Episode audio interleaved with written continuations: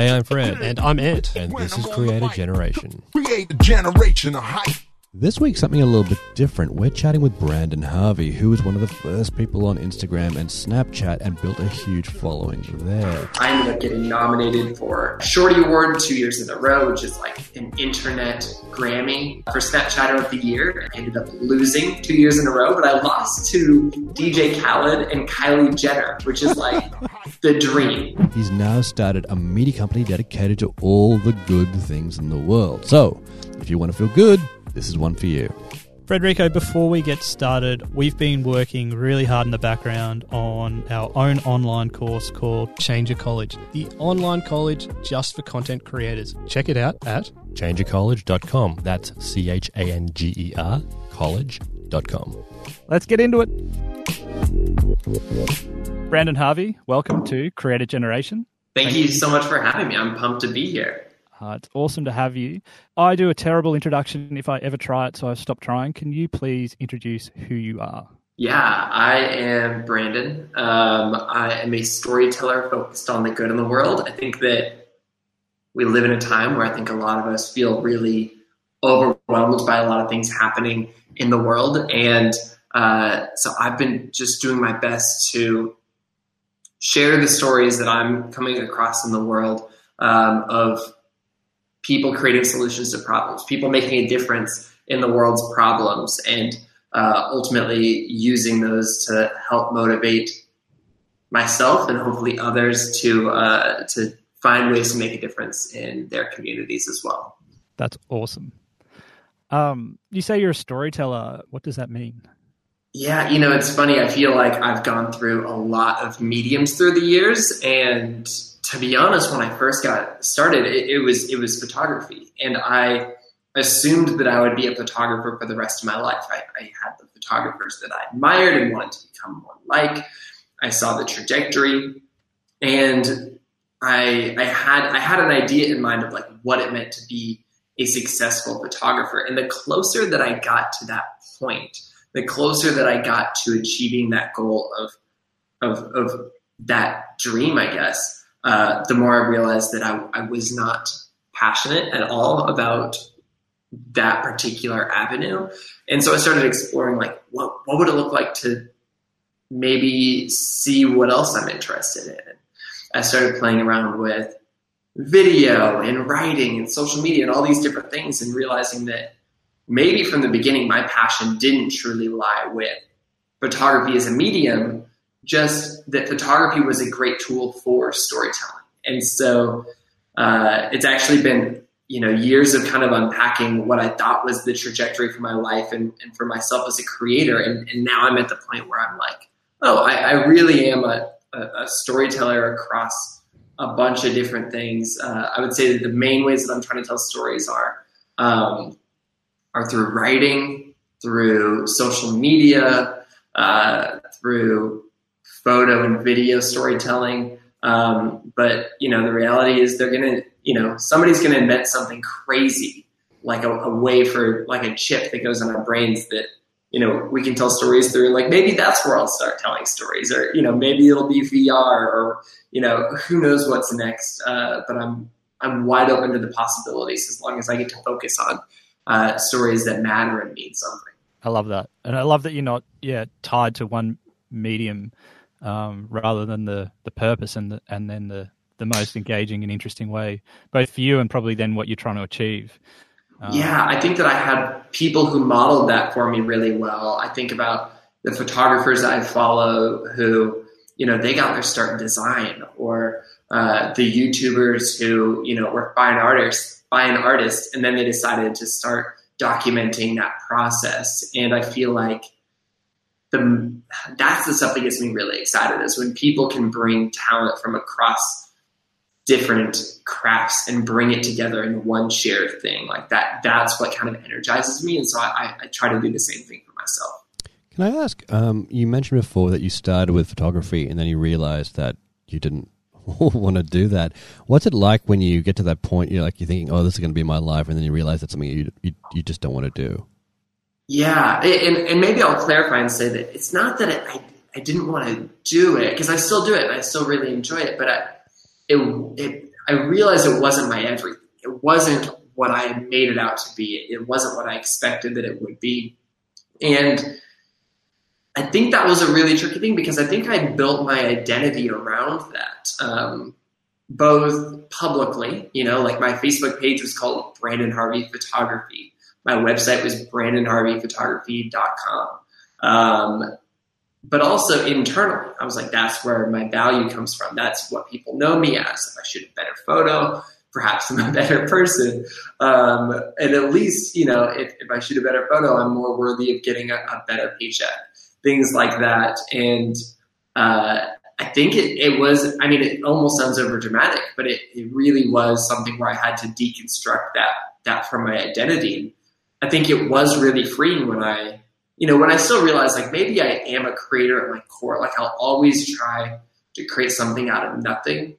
Um, but it, I don't have to be restricted to one medium and, and also have to be restricted to climbing one mountain. Sometimes you get in an industry and you know you can see the people at the top of that industry and you see what it can look like to be at the top of that and uh, I certainly had that with photography. I knew exactly the photographers I wanted to be like. I knew what it would look like if I was at the top, you know, when I hit the age of 50 or 60, and I knew the steps to get there.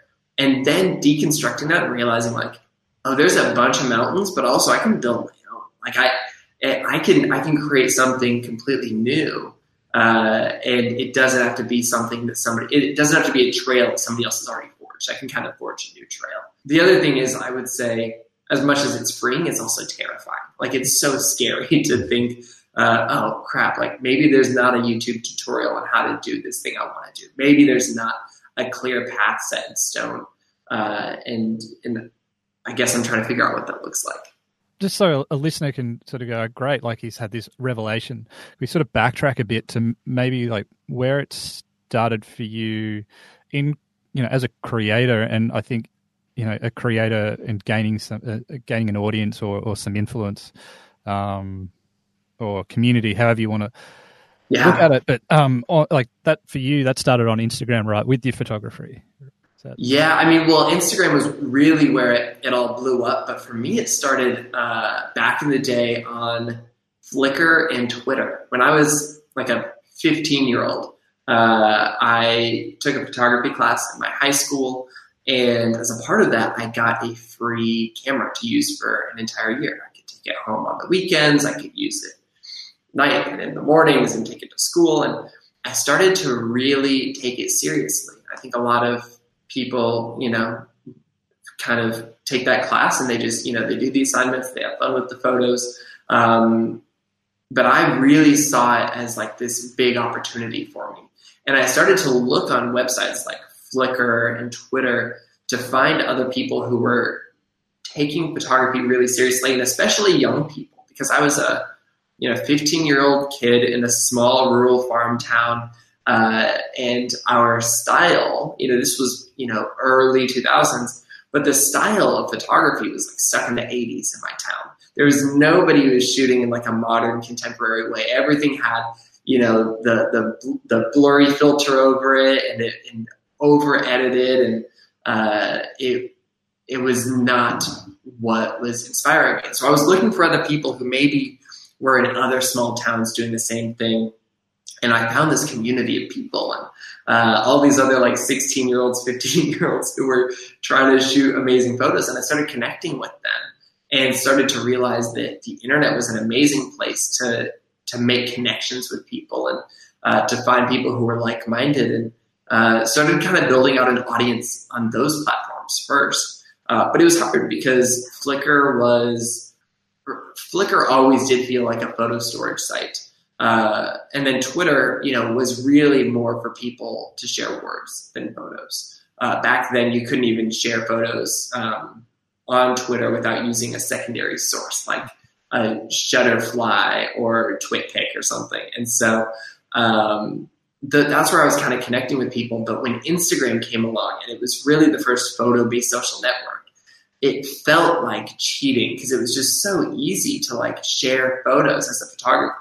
I was already shooting photos I was proud of. And at that time I was, you know, I, I had a professional camera, but I, uh, I was using I really wanted to stay like pure on Instagram, for lack of a better word. And so I was shooting iPhone photos only and just trying to shoot the best iPhone photos I could. And I had just moved to um, a bigger urban city from this small town. And I, I was really exploring the idea of like what it was like to move to a city that was the exact opposite of everything that I had known growing up.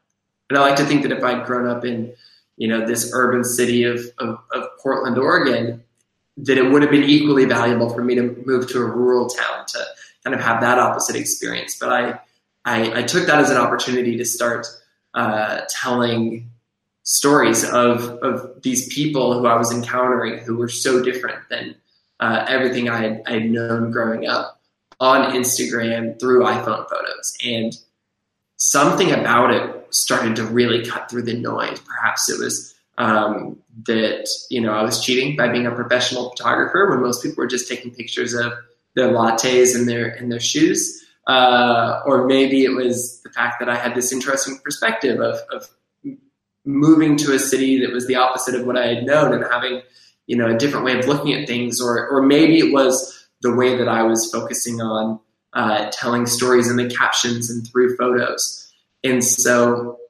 something started to gain traction and I started to gain a, a pretty decent audience and uh, it started to uh, snowball. And before you know it, I started getting featured by, I think it was like Fortune Magazine and Mashable. And then Instagram started featuring me on their blog and highlighting what I was doing. And uh, that was when I first started to like really, things started to really gain traction and I started to build this audience. And it was in the early days of Instagram still, and so I was, you know, one of the first people to kind of start having a K next to their name, meaning that I had, you know, a, I think more than ten thousand followers. You get a, you know, a ten K, and then it was eleven K and twelve K, and uh, and and so I was part of this early stage of the internet where people were gaining followers quickly and trying to figure out like, what do you do with this? Like, what what do you do when you have a community looking to you and you have the opportunity to influence people? That was I, I never heard the word influencer before,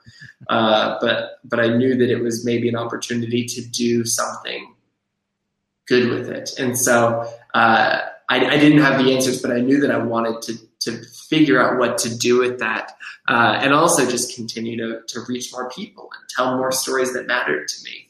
Um, but it, it yeah, it, it, really did ultimately start out on uh, Instagram as as this unique, weird platform that we were all just using on our phones with uh, random iPhone photos. it's such a such a good story and insight into you know the early days of Insta and, and also your early days there.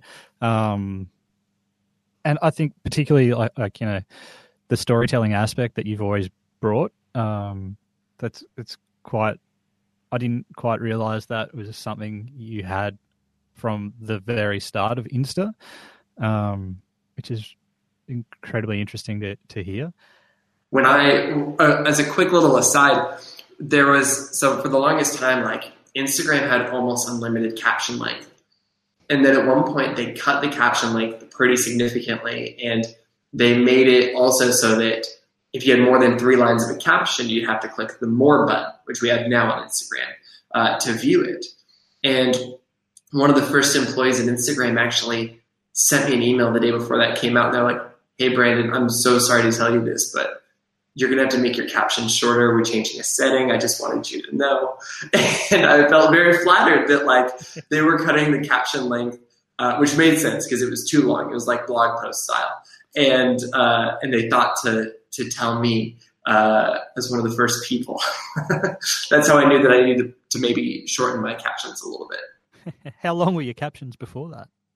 I mean, I really treated. I thought it was like a blog post. I was like, I was like, I don't know how to get people to because I had BrandonHarveyPhotography.com or whatever at the time, and I didn't know how to get people to go to my website. And so, you know, there were no swipe up links on stories or anything. Uh, and so I was just like, well, I'll just post a little caption here, and it, and it, you know, people connected with it and they were reading it. Um, I wonder if, if, I go back to some of those captions if they're cut off or not um, now, or if they got to, I, if they got grandfathered in. I've got no clue. Um, you mentioned before that obviously your, your photos got noticed. What I mean, a lot of people think about you know photography being a pretty straightforward thing. You point and you shoot, and you can take a, a good photo. But what was it about your sort of artistic eye that got that made you unique and that made people pay attention? Uh, well, I mean, one thing that I'll say that was kind of cheating was that I lived in Portland, Oregon, which is, you know, arguably one of the most beautiful cities in the world. Like it's, we're an hour from the mountain, Mhm. an hour from the, the ocean, which is a beautiful like part of the, the West Coast. Uh, we're right within range of all this hiking. Uh, and so I had access to a lot of beautiful spaces um, that, you know, I think a lot of people, you know, would travel to Portland to shoot photos, and I, I just lived there every day. So I think that part was cheating. Uh, but I do think that I, I was coming in and, and shooting things from a perspective that felt different. I think I've always been pretty aware of cliches, and sometimes I lean into them, and I'm like, this is something that everybody's doing, and I want to do it too. But I think in those days, I really was seeing a lot of cliches and was trying to do something always just a little bit different. And you know, I'm sure I would scroll back through my Instagram now and, and cringe at a lot of the things I shared, but I think at the time it was always just um, trying to figure out how to bring something fresh to this app that was still so new and there was so much to be explored. And I, it really was people were shooting specifically photos on the iPhone. And it was so like people would be so surprised when you would say like, "Oh no, I actually shot this on an iPhone." We were pushing this camera to its limits. Like I was shooting on the iPhone 4S, and uh, and now you know the iPhone 11 has three lenses that are incredible, and you know they're filming commercials and everything on them.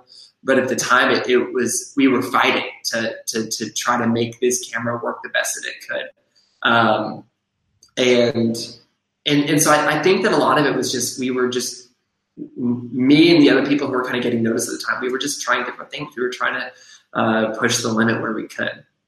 It's a it's a it's an interesting area because um, one of the big things we tell people is like you know you don't have to have a, a super expensive camera or you Yeah. know, a lot of high tech equipment to, to do good stuff and make great content. Um, and you know we, we love showing examples of people like yourself who can go out there and, and create really great content on you know what you have with you, which is like an iPhone or, or, or a smartphone. Exactly. I mean, the, the there's a famous quote that is the best camera is the one that's with you. Mm. You know, it doesn't matter if I've got a really nice camera at home. You know, if I if I can't shoot the photo right then and there, so use the best photo you can, uh, or take the best photo you can with what you have, and that is the best. You know, like that's that's what you're looking for.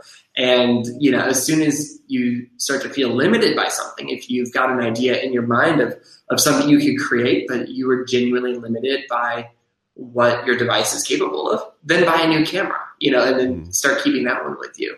But until then, until you're like maxing out that experience, it's not super necessary to uh, to have a top of the line nice camera or to be the best at photography. You mentioned um, that um, obviously people you know, everywhere on Instagram seem to take the same set of photos, you know, like photos of their food or you know, smiling with their friends. Like, what makes like your stuff less cliched? part of it is just being aware of the cliches. Like I'm a lot less likely to just take a photo of a latte, you know, Mm. top down uh, type photo these days. Um, I'm a little bit less likely to take the same photo of a bridge in Portland that's been taken a bunch of times. Not because I'm, I feel like I'm better than people or because I think that it's bad to take that photo. It's just, it's not as inspiring or interesting for me creatively. So I'm not going to spend my attention on it. Um, I think I think that the best thing is to just not feel like there are things that you have to do. Like I think that a lot of people feel like their Instagram has to be this perfectly, you know, monochromatic, like consistently styled Instagram account. And the reality is that's just not true. What people want is they want consistency from you. They want to know what to expect from you, but they're not looking for your feed to look like every other popular Instagrammer's feed. Hmm. They want it to represent who you are and what you do. And so figure out what, what you care about and lean into consistency. I think that's what matters. And so for me, you know, the most consistent thing is that I share, I try to share heartfelt captions that are um, going to connect with people on a deep level. I try to be real and be fully myself. Um, and, and most recently that's meant having a little bit less good photos. I think that I, for maybe a year or so was so focused on perfection on my feed that I uh, I wasn't sharing as much as I wanted to, or when I was sharing, maybe it wasn't as authentic as it could be. Um, and you know, I'm not here to just like get a bunch of likes. I'm here to have connections with people, and so I saw that as a hindrance, and so I was like, you know, I had a big life change. My wife and I moved across the country, and uh, I was thinking like, okay, what's going to be the post to kind of say that you know we made it, we're in this new city, and I sat on it for a few weeks and you know kept on looking at photos. Was like, this isn't quite good enough. And then one day I was like, screw it. I just want to tell people that I moved. I want to have this connecting point of having a new experience and a new challenge and life changing. I think that we can all relate to that. And so I was, you know, on the bus on the way downtown with my wife and I snapped a selfie on my, you know, front facing camera and there's randos in the background and my smile is a little bit off. And I was like, screw it, I'm posting it right now. And I posted it before we got to our bus stop. And, uh, and, you know, I'm sure a million people have taken the same, the same selfie.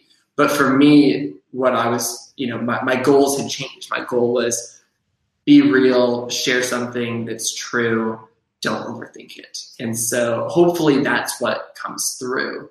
Um, that yeah hopefully that, and hopefully that answers your question. It, it does and i mean that's such a big thing um, the difference between uh, someone like yourself and like a lot of people who just put up stuff on instagram is that, that idea of connection that thing that people don't really realize is how they connect with the audience and like having a look at obviously your your instagram and how that all how that look your profile and how it looks it's, it's really well done because every photo has that feel and that connection there and i think that's consistency is there and you see that enough enough and you start to build that and people sometimes don't understand you can do that through through something like Instagram as well. They think, oh, with video, you know, you can connect to the audience in a different way, but you can absolutely do that with um, with things like Insta as well. And I think you've you've sort of you nail that, and um, it's a really interesting area because it's it's something that's overlooked. A lot of the audience think they, oversimplify it, and they are, you know, it's just a, it's just a photo, but there's so much more to it than that. Um, I noticed as well that you're followed by someone, uh, uh, uh an account I also look at called This Wild Idea, and he yeah, yeah, it, it, it, the, yeah. That's Theron Humphrey. Theron and I were neighbors in Nashville. He's been on my podcast. Right. Um, he's got an incredible Instagram. I love that account, and but it's you know it's the same. It's you know it's him and his and his dog. The dog. Right. Yeah, yeah. the dog. Yeah. Yeah. And, Maddie. Yeah, and it's it's it's it's brilliant, but it's all these photos of him and his dog around the place, and it's same, but it's consistent. But at the same time, there's so much connection there. Like every time you look at that photo, you're like, that's amazing. I feel like so connected to what he's doing. Um, yeah. And I think that's what. And like, Theron has has really led that that movement, in my opinion. He's done such an incredible job because you know people started following him initially because he had a cute dog, but Theron is a is a true artist who wants to have true connections and, and, and really help people and he he didn't want to just be limited to a dog account. And I love that you you know you mentioned that he's got a dog, but you didn't say like there's this dog I follow. You know, it's he really is somebody who's living an adventure and bringing you into that experience, and that's what he wants to share with you on Instagram. And his adventure happens to include this dog, and uh, he's he's just a, he's one of my favorite storytellers, and I admire him a whole lot it's like an ongoing buddy story. Like it, exactly right. Yeah, yes, yeah. exactly. Yeah. yeah, it's it's uh, really it's one of my favorite ones. But it, it that is it is a big thing. This idea of connection and people oversimplifying the idea of how it's hard to do that on, on Instagram. You, you absolutely can, and people can create that. And I think it's something we need to, people need to understand a little bit more clearly. Is that it's not just about snapping an, a nice shot, but snapping something that's more meaningful and connecting. Um, because at the end of the day, you're still competing for attention, like anywhere else, right? Yeah, yeah. I think. I mean, it's it's one of those things where sometimes I think that we let it get a little too abstract uh, because there are big numbers on the internet. Uh, you know, but just because I've got a big number next to my name, you know, the every single person who follows me is an individual human. And Instagram, you don't just gain a large following, you gain a, a, a large number of individual people who are choosing to dedicate a moment, a piece of their one wild and precious life to you. And so I really do try to focus on creating one on one connections. And sometimes that's done in mass by being like, here's something true from my life. If it's true for your life too, like, I hope that this helps you feel less alone. I hope that this leaves you feeling encouraged.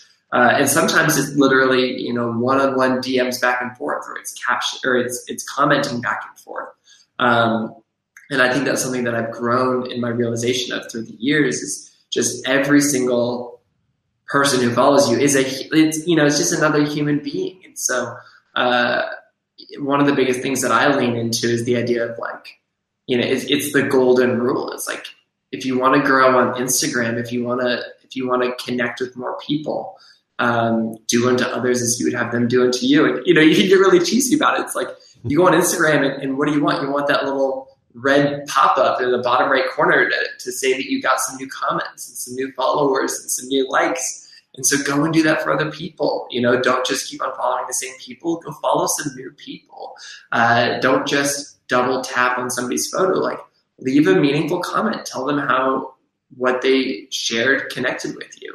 Uh, and that's ultimately how you're going to build relationships and build more followers and um, build you know a connection with people is ultimately to to put yourself out there and to uh, you know try to actually connect one on one like you know like we're doing in this conversation or like you do when you sit down across the table from somebody over coffee. It is it's it's so clear um and it's kind of like or it, it, it's not something you hear enough probably and it's it's kind of like you know as you're saying that it's like yeah of course it makes perfect sense um, yeah, I, and it's you know it's hard because I think that there's a lot of things working against that mentality and uh, a lot of things being sold that make you not want to think about people that way. But um, I, yeah, I don't know. I don't know what kind of shifted for me, and it's not like I've got that all figured out and unlocked. But um, you know, something shifted where I I was I I knew that I didn't want to play the numbers game anymore. And, and honestly, I, I, can't compete in the numbers game. You know, I've been stuck at the same amount of followers for years now. It's it's not I'm not growing at the same rate that I used to. And I don't think I want to. Like I don't think that I want to be growing indefinitely. And I know that I'm, I'm not going to compete with like the cute people who have a million followers. Um, and again, I don't think I want to. And so what what can I do? I can create meaningful connections with people.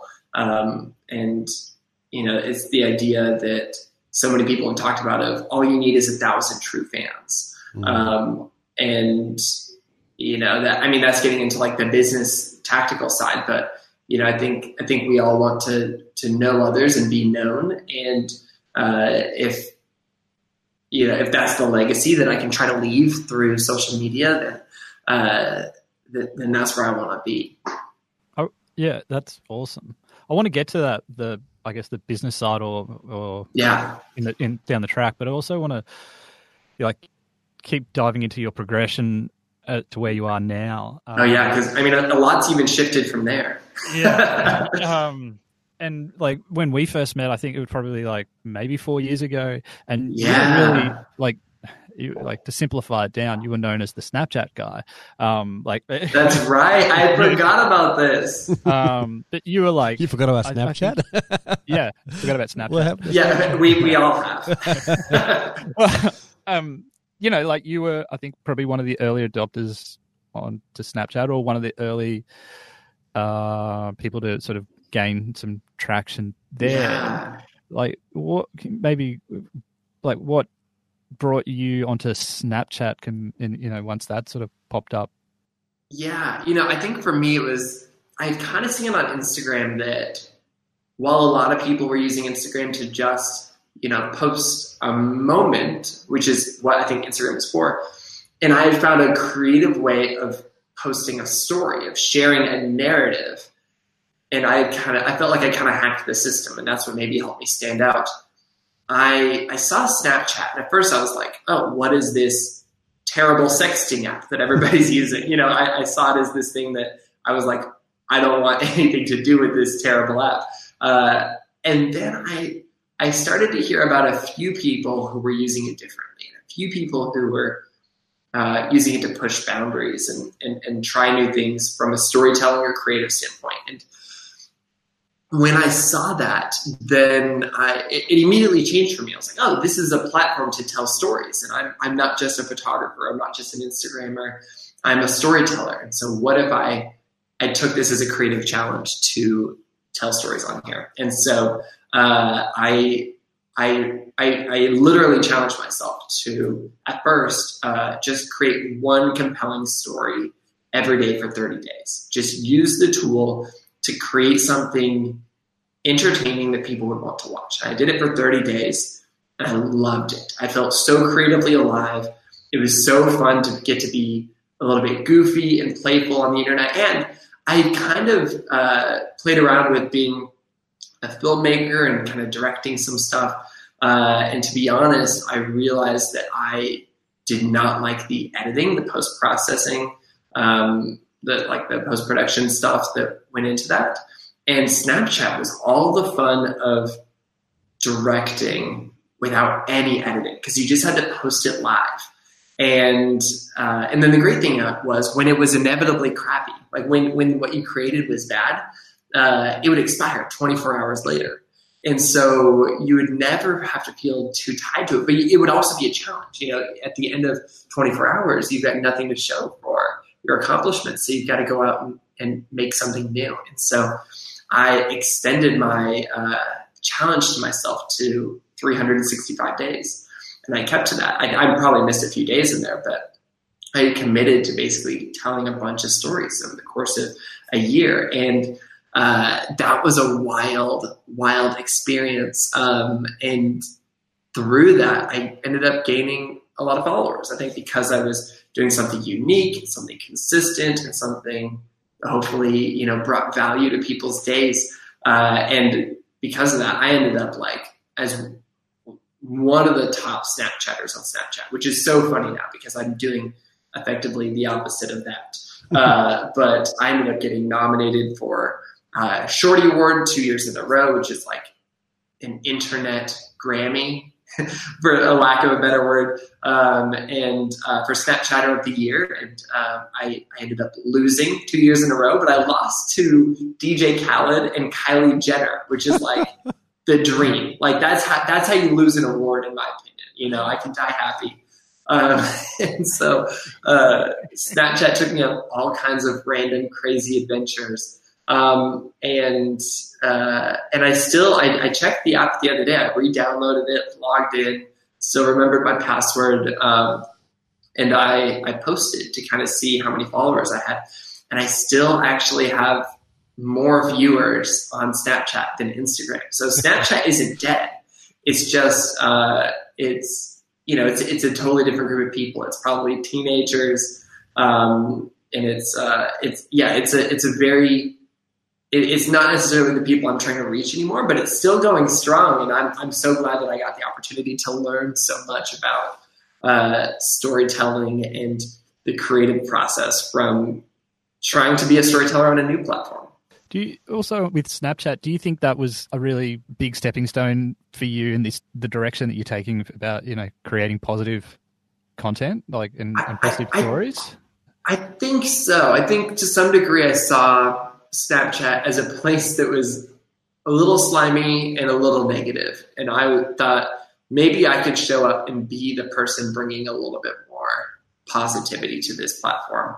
But I also saw it as an evolution in, in me seeing what I can do as being multi-platform. You know, I really I think that even before I jumped over to Snapchat, as I was I was an Instagrammer who was doing a lot more writing and um, I, I still really do think that I thought of myself as a photographer, and I would have never considered trying other platforms that didn't rely on my photography abilities. And Snapchat basically had zero percent reliance on my photography. I couldn't upload photos to it. It wouldn't let you do stuff like that. The Snapchat camera sucked. Um, the filters were terrible. You know, it was all these things that were the opposite. And I was like, oh, I've found a little bit of success with this. Maybe maybe my identity is even bigger than I thought. And, and I think that was also one of the most helpful things for me. Because Snapchat was the place where you could, or you, you almost were forced to put yourself more in in your your content as well, rather than yeah. And it's yeah. It was it was that I will say that's something that I, I guess I haven't talked about it that much, but that was the most terrifying part for me. You know, I'm a I am an extrovert. I do like being goofy, but I have such a hard time doing stuff um, like that's too out there. But like I would go through and I would like keep track of my analytics and stuff, and I would see which stories were kind of performing the best and what people liked the most. And what people liked the most was when you would do something embar- like embarrassing, basically.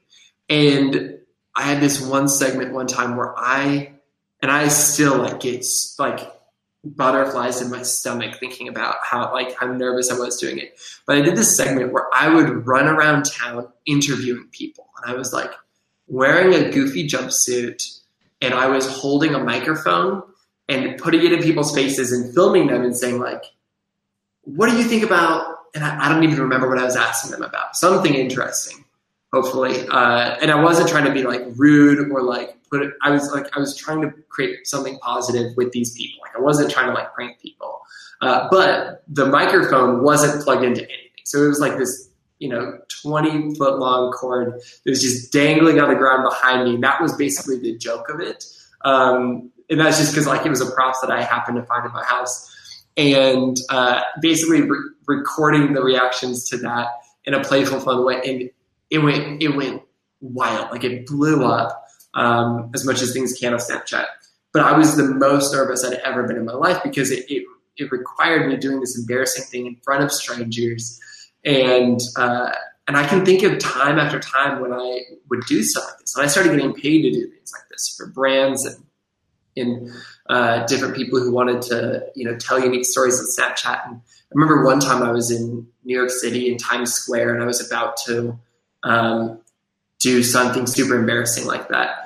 And I remember just like sitting like on those giant red steps in Times Square with like my head between my knees because I was like gonna throw up from what I was about to do, some embarrassing thing where I was gonna talk to strangers. And uh, and it really pushed me outside of my comfort zone. And I'm I'm really proud of myself for doing it. But it's uh, that was the other thing is it, it really it was such a funny challenge to be like, all right, if I want to create something uh, it's going to take this weird personal sacrifice. And, you know, that was just this dorky Snapchat thing, but I think that it's carried through to help me, you know, it, it, it almost sounds cheesy to say, but like I, I do feel like it, it, it's helped me take on more challenges in other creative aspects of my life. That's awesome. It's funny that you say, um, you know, these things that you were doing sometimes were really, you know, freaking you out and taking you out of your comfort zone because um, I just distinctly to this day, which you probably don't remember, was we were, we were chatting outside with um, a conference. Um, it was just yourself, your wife, and me just having a, a chat about what. I, I 100% yeah. remember this. Yeah. And um, we were talking, and this red balloon floated past outside on the breeze, and you just took off as fast as you could. That's so funny. Jumping and, and screaming oh, and sort no. of like, like the, it was like the joy of a three year old when they have a balloon, which is like the ultimate joy you could possibly have. And I was kind of like, you know, we we we I think we'd met the day before for the first time, and then we were sort of like, you know, having a, a, a more chat, a longer chat, and your wife was, hey, yeah, he just does that and um, and and you, you, you, you, uh. grabbed your phone and, and you, you, you created a story and you came back maybe like 10 15 minutes later and you was like ah oh, that's that's it. That's my story for today. And that's um, it that's exactly and, it. and then yeah, you were kind of like, cool, I'm good. and then you sat down and you're like all right um so where were we? Yeah okay. Like like nothing had happened. And I was like cool I'm I'm down with this. Like yep your wife was like, "Yeah." I completely forgot about that moment, but I fully believe that. That's so funny. It's burned into my brain. It's uh, it's just like wow. great. Sort of it, for me, it's sort of like being like that association with you and and like that joy and positivity that you sort of were like. It's such a simple thing of a, a balloon floating through the air, but you sort of just pared it back down to like, yeah, it is really interesting. Like you know, in a beautiful sunny day, chase down a floating balloon and grab it and you know tell people what's going on. Like, it's just, just so the simple joy of it. But that's just burned into my brain. And like when you say, "Oh, I was, I was nervous about doing some crazy stuff in public," I'm like, oh, "Okay, all right, um, sure." That's you didn't funny. show it. Yeah. Good. Well, yeah, it's, I mean, part of it is I think I just felt safe with you. But the other thing was, it, you know, it really was, I did treat it like a job. And it was like every day I got to go out and make something. And the things that are going to do the best are going to be the most embarrassing things. And so I it's I, it fully makes sense that I came back and was like, cool, that's my story for the day. Because that's the great thing is like I was after I get that story for the day, then I was able to not have my phone out the rest of the day and just be fully present because I didn't, you know, I didn't create five stories a day. I created one story a day. So I would usually try to knock it out before noon so that the rest of the day I could be fully present, not have to outline or brainstorm or, or, or look for an opportunity to create something new. Um, but it's, uh, and so, you know, I, I, perhaps saw chasing a balloon as, as a very easy uh, out that uh, allowed me to not have to do something embarrassing later that night at like one of the after parties or something. Fred, let's take a quick break here and just give ourselves a big plug. We are super excited by this new initiative. We have created the Changer Creator College. The Creator College, quite simply, is a place where you can get a whole bunch of online courses, including our brand new Accelerate course for YouTube, designed to help emerging and new creators become even better on the world's biggest video platform. The reason we think it's pretty good is that it's not just our opinions, but the opinions of a bunch of really great creators and experts coming together to give you a very logical, structured course. Damn right. It is the college just for creators. So check it out at changercollege.com. That's C H A N G E R college.com. You must have a bunch of different things you do to, to make money around this, right? And um, I think everyone's sort of dream as a creator or I guess as an influencer is to, to earn a living from doing what, what they love. Um, how does it work for you? Yeah, uh, it's interesting because uh, I've gone through a lot of evolutions through the years on, on how I get paid. Uh, but one of the best pieces of advice I got early on was to um, really make sure that I had a lot of revenue sources all at once in case something drops out. Um, you'll always have kind of some other things to keep you afloat. And that's kind of the golden secret to working for yourself. And it, fully makes sense to me because there was a point where, you know, one day I was getting a bunch of Snapchat gigs, which is still so funny to say. And then the next day, Snapchat wasn't in anymore. Like as basically as soon as Instagram made their own stories platform, every brand basically, except for ones that were specifically targeting teens, uh, they were like, "Oh, we're not going to focus on, you know, trying to build an audience on Snapchat when we can just do the same thing on Instagram." Uh, and so that whole revenue source dried up immediately. But it was great because I still had photography and public speaking and uh, consulting and Instagram brand partnerships and uh, all these different things. And so uh, I've always tried to have multiple revenue sources coming in.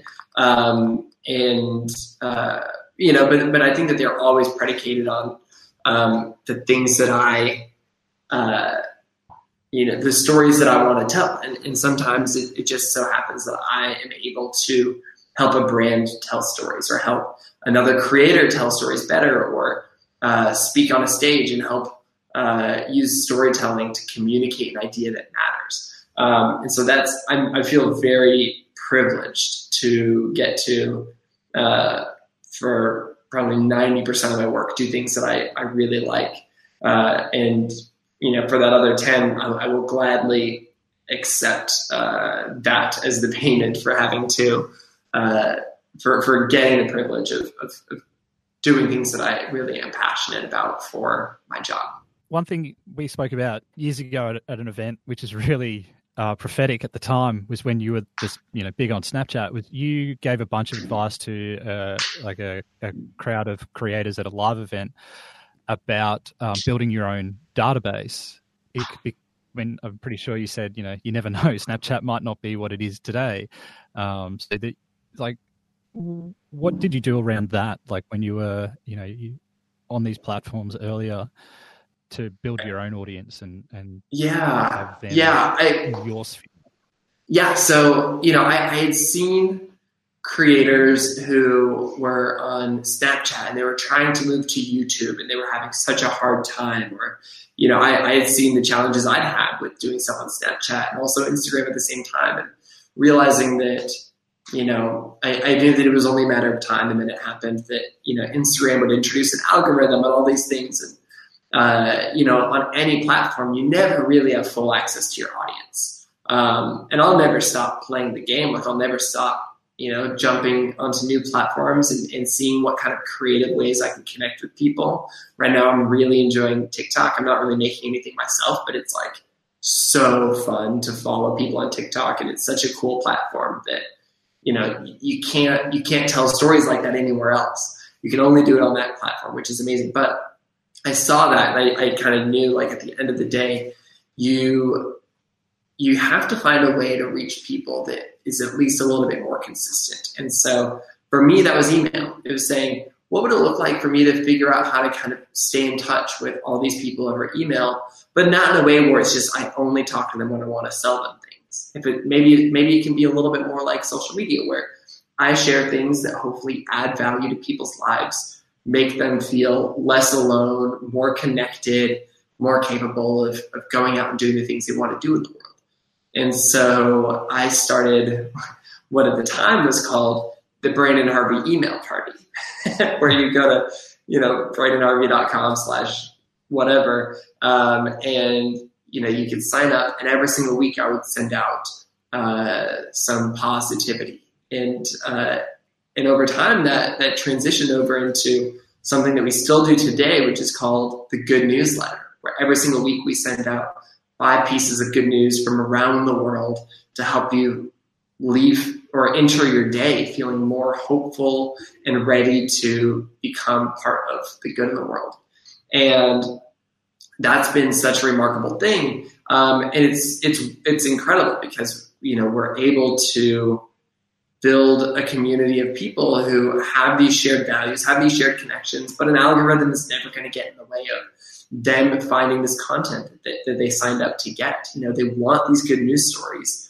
And even if Instagram gets hacked by North Korea tomorrow and gets shut down, like they're still going to get those good news stories. Um, and, and that, I mean, that would, that would be very bad news. Uh, but hopefully, I mean, maybe then you need that good news. So, uh, it's, you know, that's the beautiful thing about having, you know, a direct relationship with your audience through something that's not social media is uh, you know you can always reach people for the things that they signed up for and then they can always unsign up if they don't want that thing anymore. But it's, it's a lot more one-on-one and i definitely encourage every creator to figure out what does it look like to connect with people um, on somewhere where you have a little bit more ownership than you know the whims of, a, of mark zuckerberg and whatever changes he wants to make.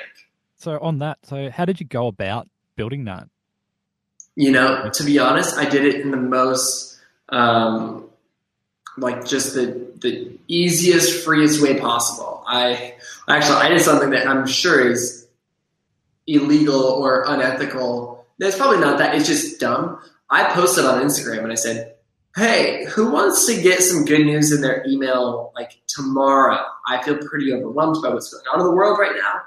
I've been wanting to do an email newsletter for a long time. I'm to just figure out a way to like send an email to everybody and and create some positivity who's in.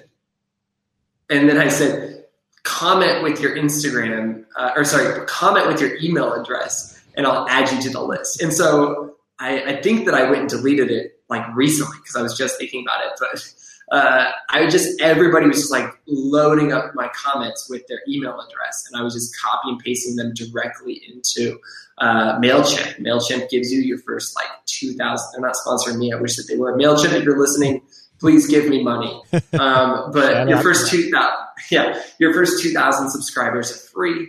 Um, and I was like, cool. I don't think I'll get two thousand, and we got two thousand in like a month or two that I had to start paying money for this. Um, but it was it was amazing. So I, I, just started posting it on Instagram and was like, hey, yesterday we shared this good news story. Like, if you want to get good news stories next week, like send me your email. We'll, we'll get you signed up. And uh, did that on Twitter and eventually created a page on my site, which you know allowed people to sign up. And uh, it's it, it was as easy as that, but what doesn't, what would never work is for me to say, hey, everybody, I started a newsletter, sign up. Like, nobody wants another email in their inbox, and certainly not if you don't know what it is. But if I tell you that every Tuesday you're going to get five pieces of good news, you either want that good news or you don't, but there's no mystery to it. Uh, and so I, I'm basically promising to bring value to people every every week. And I think there's a lot of people who do that. You know, I think about one of my favorite musicians, uh, goes by the name of Sleeping at Last. Um, Ryan O'Neal is the is the guy behind it, and and Ryan sends out an email every single time he writes a new song, which is often. He he probably writes more uh, music per year than most musicians, and uh, every email explains the behind the scenes of the song. And you know, musicians eat it up; they love it. They are signing up to get all of that information on the nitty gritty of, of, bringing the song to life and who the collaborators were and what the process was. Um, and so, uh, like that's that's such a cool thing where you're opting in and you know what you're going to get in return. And I think everybody has the ability to do that. Um, and again, it comes back to that idea that we were talking about social media of being consistent and allowing people to know what to expect and bringing value to people's lives to help uh, them feel less alone, more connected, and more empowered to do what they want to do. With the the the well, what is now the good newsletter is that then what started what you you know the, the good good good like yeah tell me about yeah that. yeah it really is so i mean the uh yeah so the good newsletter started to take off and it was people who you know it was it was my audience who was signing up but also it was it was thousands of people who had no clue who I was and they don't care who I was. And I was like, oh, like there, a lot of people need this. And as a part of kind of my, I guess we kind of skipped over this part, but a big part of me as a photographer, when I was a professional photographer, was uh, traveling around the world as a humanitarian photographer, helping nonprofits tell stories of the impact that they were making around the world. And I would come home just jazzed by all these stories of people making such a profound difference in the world. And I felt so encouraged and hopeful, and it inspired me to figure out, okay, how can I make a difference in the world? And I was looking around and realizing that many people are not seeing all of these reasons to feel hopeful. That it, it's, and it, it's hard when you don't see the good happening in the world.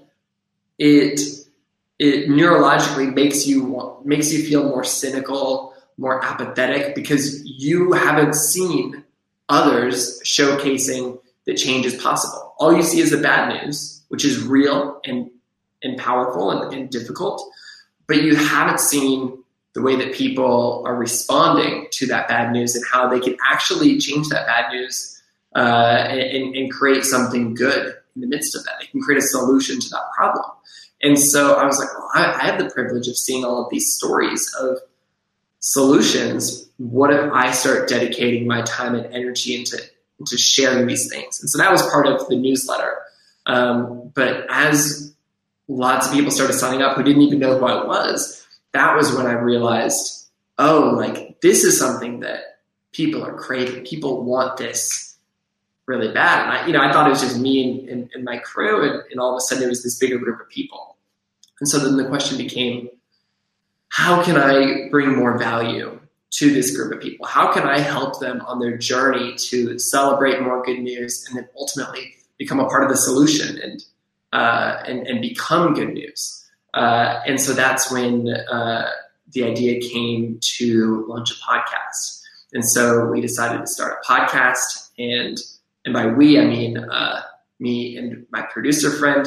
Um, and uh, he helped do the editing and get this thing live. And, and, and, we launched a podcast where we interviewed people who are making a difference in the world. And, and that was really successful. It really blew up and people really connected with it. And so then the question became, all right, well, what next? And we started just asking our audience, like, what do you need? What, what would help? And uh, we realized that, you know, email's great, but uh, you know, it doesn't always cut through the noise and, and it's a little bit, it's, you know, it's harder to share with people. You can of course forward an, an email, but like you don't always want to do that. And the podcast is great, but you know, it's, it's a, it's a bit of a commitment. And we also realized like maybe we wanted to help people like almost surprise people with good news, you know, show up with good news in places where uh, they weren't expecting it. And one thing led to another, and the idea of creating a print publication came around,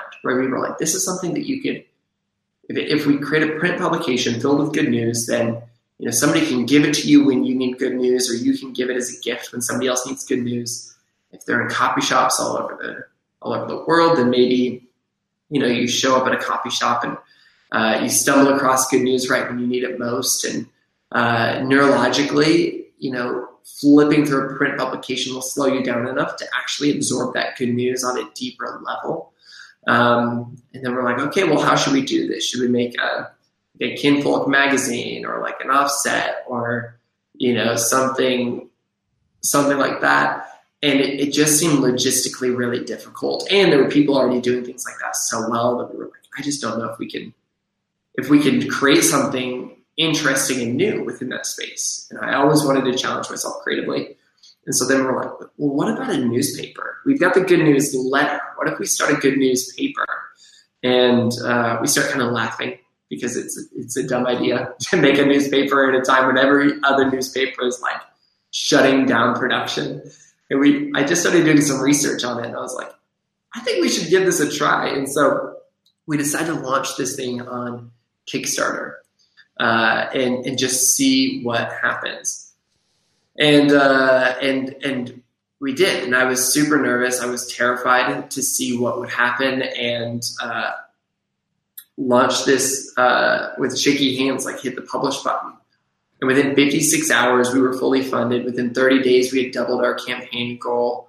And by the end of the year, we had shipped probably 50,000 newspapers around uh, the world to all 50 states and more than a dozen countries. And, um, and actually, I, for those who are watching on the YouTube uh, channel, uh, this is the Good Newspaper. We've created this beautiful print newspaper filled with good news. Hmm. Um, it's you know designed to be colorful and hopeful, and every page you open up, it has stories that remind you of the good in the world, remind you of people creating solutions to problems.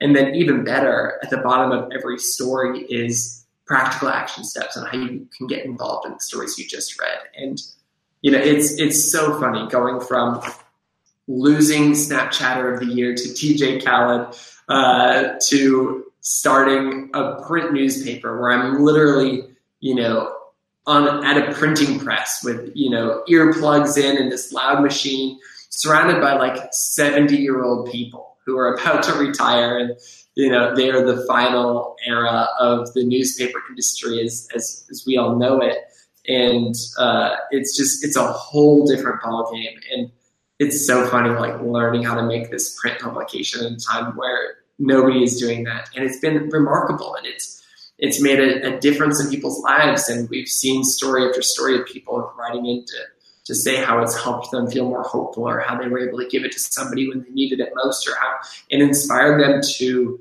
uh, volunteer in a community or donate to an organization they never knew existed or to even, you know, start a nonprofit themselves. And, um, it's, it's been such a beautiful creative endeavor and I'm so grateful to get to be a part of it and use this as a tool to build the world with a little bit more good. It's um it's super awesome and yeah, like you said, like it's kind of insane. Um Oh, absolutely. how does it like how is it sustainable to create print and yeah like for you know someone thinking well i'm a digital content creator then you know, and and the the positive impacts and the sort of discoverability of of a piece of paper um, or a, newspaper sitting in a coffee shop. But how the hell is is you know phys- making physical print product um, possible? Yeah, well, I, will start by saying I'm not getting rich off this. it's it, if I wanted to, to get rich, I would I would not be in the good newspaper business. Um, and, and so nobody should necessarily follow my lead if they're trying to uh, become wealthy. Um, but uh, the reality is, I think that, that there are a lot of people in the world who feel overwhelmed by what's going on in the world but don't want to be. They feel heartbroken by injustices and want to make a difference, but they don't know where to start. And for them, it's this is a valuable tool. It, it's maybe an invaluable tool that that makes all the difference, and so they're willing to subscribe to it. They're willing to pay for it. They're willing to uh, you know, not just buy themselves a copy, but buy a copy for their clients or for their copy shop, things like that. And so I think that is um, a big part of it. The other thing is there are a lot of brands doing a lot of good in the world. Um, so many brands are stepping up and saying, you know what, we're not just going to worry about the bottom line. We're gonna we're gonna use our company to make a difference, and we're going to use our company to give back to the environment or communities who are marginalized or to our employees. Um, or we're going to create products that actually make a difference or are more sustainable alternatives than what's on the market. And those people want to reach people who care about the good in the world. And our community wants to know about those brands as well. And so we have advertising opportunities, um, you know, on an international level for people who want to kind of reach our community through uh, digital uh, or print or podcast, whatever that looks like. Uh, so that's kind of the business model. Is it's you know people who are willing to pay for this because it matters to them because it's valuable, and there are advertisers who see this as a great opportunity to reach this incredible community of people that we've uh, built a relationship with and built trust with. Um, and it's, but but again, it's uh, you know, it's it's not the smartest uh, business model in the world uh, because you know there's this old adage in the media business that if it bleeds, it leads, and there's you know scientific evidence that that our brains are more naturally drawn to bad news than good news, and so we have to do a lot of stuff to help people help trick people's brains into paying more attention to the good in the world than the bad. But I think that that's a, a an important thing. It's a it's a valuable uh, thing that I know that I'm actively trying to do in my life. I'm always looking for the opportunity to figure out how to create a little bit more bandwidth for my mind to focus not on what the US president is doing, not on wars that are going on overseas, uh, but ultimately on the people who are creating solutions, people who are fighting for justice, people who are making a difference in their communities. And if I can focus on those things, I, I, I feel how it affects me. I feel how it allows me to feel more hopeful, more healthy, and ultimately more empowered to make a difference in the world. And that's what it's all about. So I, I guess that like what does this mean for you moving forward? Like as a creator, that I guess is this like big mission of of spreading positivity and good. What does that mean? What what what's the vision for the future hold then? As a yeah, yeah. I mean, I'm I'm I just got off a call with our team and. I'm so excited about everything to come in uh, 2020 and all of the the ways we're going to kind of push all this forward. Um, on a personal level, you know, I feel like for years, you know, the creative challenge for me was what does it look like to, uh, you know, to make a Snapchat every day or to use Instagram to tell a different kind of story or to use, you know, the internet or a newspaper uh, to tell stories of the good of the world and now you know my i mean my attention is still on all of those things except for snapchat. Um, but it's I, I think a lot of my creativity over the next year is going to go into what does it look like to really support my employees and my team? Like what does it look like to build a team uh, and, and, build help them build a life uh, that is in line with what they want? Like how can i how can i let them be a part of creating a newspaper or a media company that they can be really proud to work for, but also like support them in their own creative journeys and pursuits. Um, so I'm, I'm really excited about that front and, and also just being like, all right, what does it creatively look like for my company to not just make a difference by making this product that helps people, but also make a difference in other ways by you know the company itself giving back to the community. Um, that's that's something that's really energizing and exciting for me. And then on the company front, it's like, hey, what does it look like to get more good news into more people's hands? And who are the people who need good news the most? And how can I deliver this to them? And so I'm thinking about a lot of things like that. Uh, and then also thinking, you know, now, you know, a few years into this, what would it look like to go digital again. You know, obviously we've got the newsletter, we've got social media where we're sharing all kinds of amazing good news every day. Um, but what would it look like to? I, I mean, because one thing is one of the big reasons we started the newspaper is because nobody else was doing it, and so it allowed us to stand out in a really unique way. Uh, because you know the media could write about us and be like, these wild, outrageous millennials are starting a newspaper. You know, who does this? And and because we knew that we just couldn't compete on digital. You know, every media company has a digital and we didn't have the money or the financial backing to do something super unique there. But now that we're a few years in, it's like, what would it look like for us to go digital? What would it look like for us to share more digital content? So I'm excited about playing around with that, figuring out creative ways of, of doing something different. And um, yeah, I don't know. It's a, it's a roundabout answer, but I, I am excited for what's to come. Um, and I guess the other aspect is if you had asked me during the Snapchat days, you know, what's next for you? I never would have guessed that I would be starting a newspaper the next year. Uh, and so I'm, I'm also very curious to see, you know, a year from now when we check back in, like, what, what's going to, like, what will have completely changed? What's the dumb idea that I decided to commit to next? Um, and, and I guess we really will see. That'll be funny.